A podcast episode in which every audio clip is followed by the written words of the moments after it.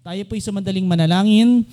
Dakilang Ama o Diyos ang mga pangyarihan sa lahat. Kami patuloy o God na nagpupuri. Nagpapasalamat o Diyos sa gabing ito kahit umuulan Panginoon. Narito kami na sama-sama na nagpupuri at nagpapasalamat Panginoon Diyos sa inyong pangalan.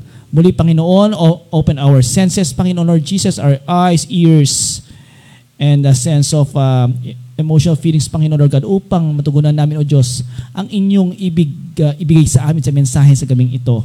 Muli, Panginoon, ay ikaw ang aming itinataas sa pangalan ni Jesus. Amen.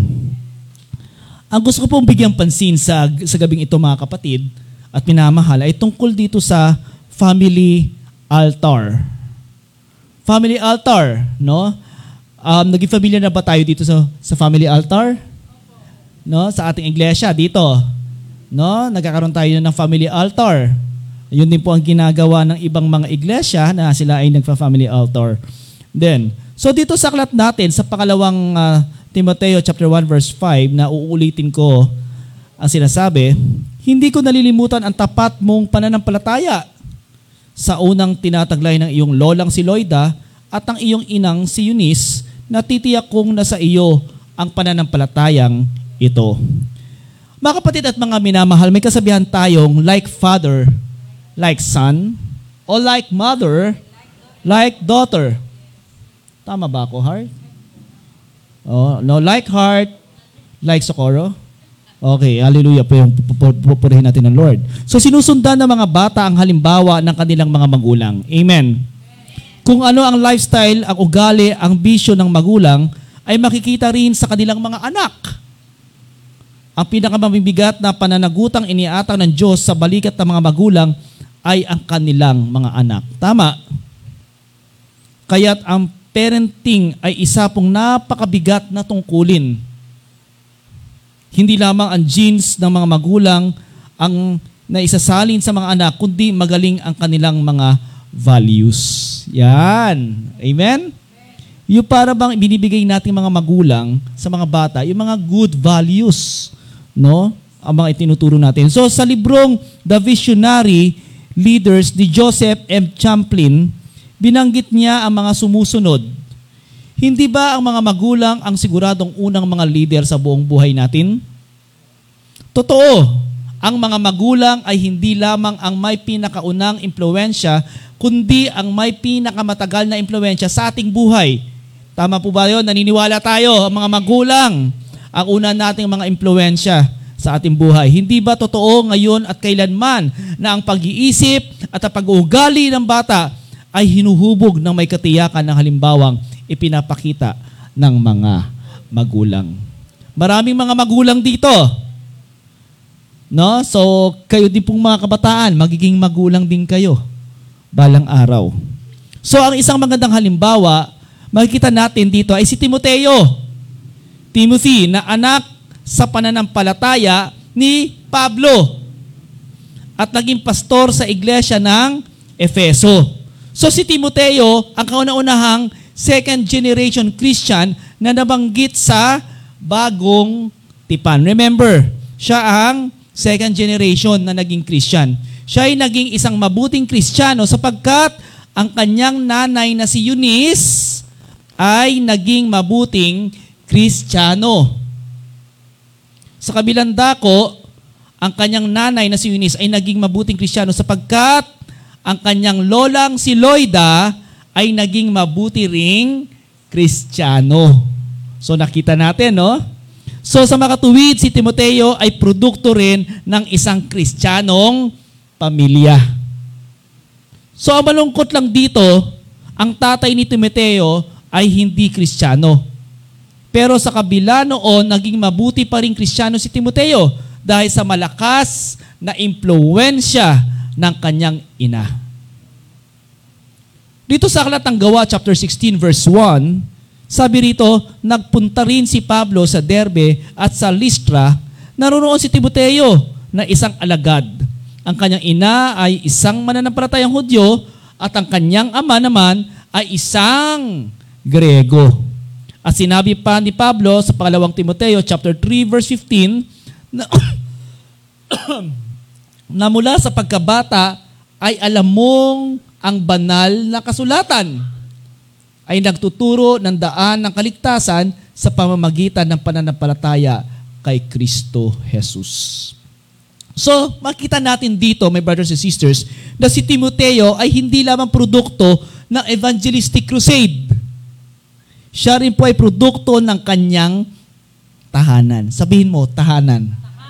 So, siya rin pala ay produkto ng tahanan. So, ang pinaka-importanting evangelistic center pala ay ang ating tahanan. Amen? At ang evangelistic center na ito, ang evangelist ay ang mga magulang. Oh, hello. Ba't kayo tumitingin sa isa't isa? No? So, ang mga evangelist ay ang mga magulang na maagang tinuruan si Timoteo ng kanyang lola at nanay na mula pa sa pagkabata. So makita natin dito, no? Simula pagkabata, tinuturuan na hanggang sa kanyang paglaki. So ang pagtuturo sa bata tungkol sa pananampalataya at iba pang kaalaman ay kailangang magsimula sa tahanan. Amen? May kasabihan na everything that we learn in life, we first learn it from kindergarten. Yun daw ang sabi. So I beg to disagree that dahil mayroon pang mas nauna pa sa kindergarten sa pagtuturo sa bata. Ano ito? Hello, ang inyong tahanan. Amen. Bago po muna yan naging kindergarten, tahanan niya muna ang nauna. Tama? Sinong naghubog? Sino nagturo ng ABCD? Magulang, ang tatay, nung panahon na yon. Sa ngayon, sino na? Nanay. Minsan ang iba, pinabayaan na sa kokomelon. Ang kokomelon na ang nagtuturo ng ABCD. Magugulat ka na lang sa anak mo ngayon, English spokening na. Wala namang nagtuturo. Tama ba yon? Ang anak ko, hahanapin ako, nagulat ako. Ang salita, Daddy, where are you? Where are you? English spokening. Where are you, Daddy? Come on, come on. O, di ba? Saan niya natutunan yun? Sa mami niya? O, siyempre, Ilocano yan. O, di ba? Nag-Ilocano rin yung anak ko minsan. Hindi ko rin maintindihan. No? So, nagsisimula muna sa tahanan. Ika nga, di ba? Amen. So, ang mga unang Kristiyano daw ay inilalarawan ng mga sumusunod na katangian. Sila'y laging nananalangin. Sabi mo, nananalangin. Nag-aaral ang salita ng Diyos. Nagsasama-sama sa pagsamba. At ang pinakamahalaga sa lahat, at handang tumulong sa mga nangangailangan. Yan. Amen? Handang tumulong sa mga nangangailangan. So ang mga gawain ito ang humubog sa pananampalataya ni Timoteo na ayon kay Pablo ay may tapat na pananampalataya. Amen? Iyon ang laging naalala ni Pablo kay Timoteo. At sa tuwing makikita ni Pablo ang katapatan ni Timoteo, naaalala niya ang lola at nanay ni Timoteo na naging kasangkapan upang magkaroon ng gayong pananampalataya si Timoteo. Marahil ay ekspresyon ni Pablo, manang-mana talaga sa lola at nanay. no? Manang-mana, no? Sa lola at nanay. So, an expression din sa atin, ganun din. No? Pag nakita mo si Joas, manang-mana expression sa nanay. no, may, may mga ganun eh, no? Oh. Example, si Ate Annabel, manang-mana talaga itong si Russell kay Annabel talaga, no? Oh, may mga ganun kaparaanan, may mga ganun mga salita. So, ganun po ang naging expression ni Pablo. We have our, our own expression in ourselves to other people. So, ganun din po, no? Well, natural na po yan, mga kapatid. No? Ika nga. So, ang mga magulang na mapapanalanginin ay lilikha ng mga anak na mapapatalanginin din. Di ba? Mana-mana lang yan. Ika, eh, ika nga. Upang ang mga bata ay maging mapanalanginin, hindi pwedeng sabihin lamang sa kanila na sila ay manalangin. Kailangan isama natin sila sa pananalangin. Amen? Nung tayo'y single pa, well, May asawa na rin po ako na hindi na ako single pa. Inaasahan ng Diyos na tayo'y manalangin ng sarili nan. Tama? Noon tayo'y nagkaasawa na, inaasahan ng Diyos na tayo'y manalangin na kasama ang ating asawa.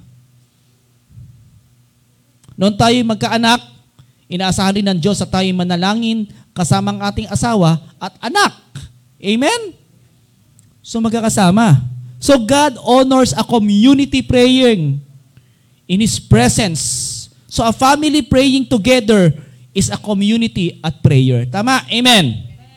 So pakinggan ang sabi sa Mateo chapter 18 verse 19 to 20, Tandaan din ninyo kung ang dalawa sa inyo ay nagkaisa dito sa lupa sa paghingi ng anuman sa pananalangin, ito'y ipagkakaloob sa inyo ng aking ama na nasa langit. Sapagkat saan man may dalawa o tatlong nagkakatipon sa pangalan ko, naroroon akong kasama nila. Kaya kung gusto mang sumama ang Diyos sa inyong panalangin, manalangin bilang pamilya.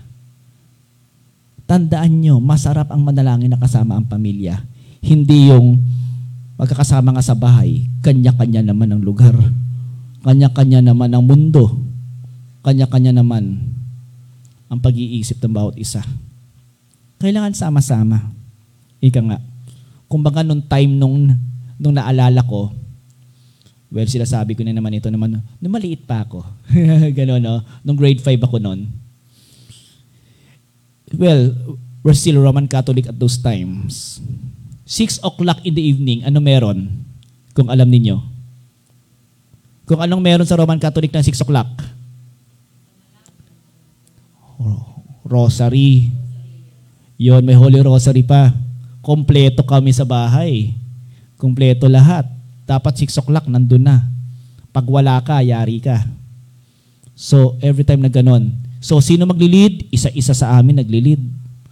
No? Kung ano yung five joyful mystery, lahat yan kami. Isa-isa. Magpipray po niyan. Kaya ka nga po sa akin, hindi po naging iba sa akin yung Our Father in English. Memorize ko po yan. Tsaka yung Apostles' Creed, memorize ko po yan ever since. Dumaliit ako. Kasi yan po ang binabanggit talaga. No? At sinanay sa akin ng aking ina well, ang manalangin ng rosaryo, buti na lang sa paglaki ko, hindi na rosaryo din ang, ang, ang pananalangin ko dahil alam ko ng katotohanan. No? Yung ganong bagay. So, well, we're still praying. We're still praying, no? As a family, no? Ika nga. So, yun po yung sinasabi rito sa aklat na ito, mga kapatid at mga minamahal. So, kaya lang gusto bang sumama ang Diyos sa atin, no? Kaya nga po, ang tawag pala dito, ang karaniwang tawag sa ginagawa pala ng pamilya ay family altar. Family altar pala ang tawag dito, no? O family prayer na maaari ring bumasa ng Biblia o anumang maikling biblical reflection, maaari ring magkaroon ng mga personal sharing. Yan. Ngunit ang pinakasentro ng family altar ay ang pananalangin. Tandaan nyo, sa inyong mga tahanan, magbibisita-bisita pa rin ang inyong pastor. Titingnan ko kung meron kayong altar sa inyong bahay. Altar na maliit.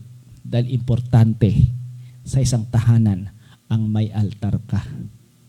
Dahil nandun na nakita mo na kinakausap mo ang Diyos. Amen? So yun po yun. So ang pinakasentro ng family altar ay ang pananalangin. Importanteng magtakda tayo ng tiyak na oras sa, pananalang, sa pananalangin. Hindi dapat pabago-bago. Kailangan ito maging regular sa katulad ng regular sa oras ng pagkain. Children establish habit and gain a sense of security through regularity. Yan, amen? Hindi pa bago-bago. Inupisahan mo na nga ng alas 6. Babaguhin kasi may gagawin, alas 7 na. Mamaya, Sandali lang, may tatapusin pa ako, alas 8 na. O, hanggang sana wala na. No? Dahil pabago-bago. No? So kapag ang family altar o family prayer ay nagagisnan na sa, ng bata, dadalhin niya na ito sa kanyang paglaki. At ito rin ang gagawin niya sa kanyang sariling pamilya. Amen? So ito yung gustong ipakita sa atin sa nangyari kay Timoteo. No? napakasarap at napakaganda pala ang merong family altar. Dahil ang pamilya ay nagkakaisa. A family that prays together, stays together. Iyon ang salita ng bayan na matagal ko nang napakinggan hanggang ngayon. Yun pa rin po ang mensahe ng Diyos sa akin at sa buhay ko at ganun din ang ibinabahagi ko sa bawat isa sa inyo lahat na naririto. Sa pangalan ng Ama ng Anak at Banal na Espiritu Santo. Amen. Palapakan po natin ang Diyos na buhay. Hallelujah.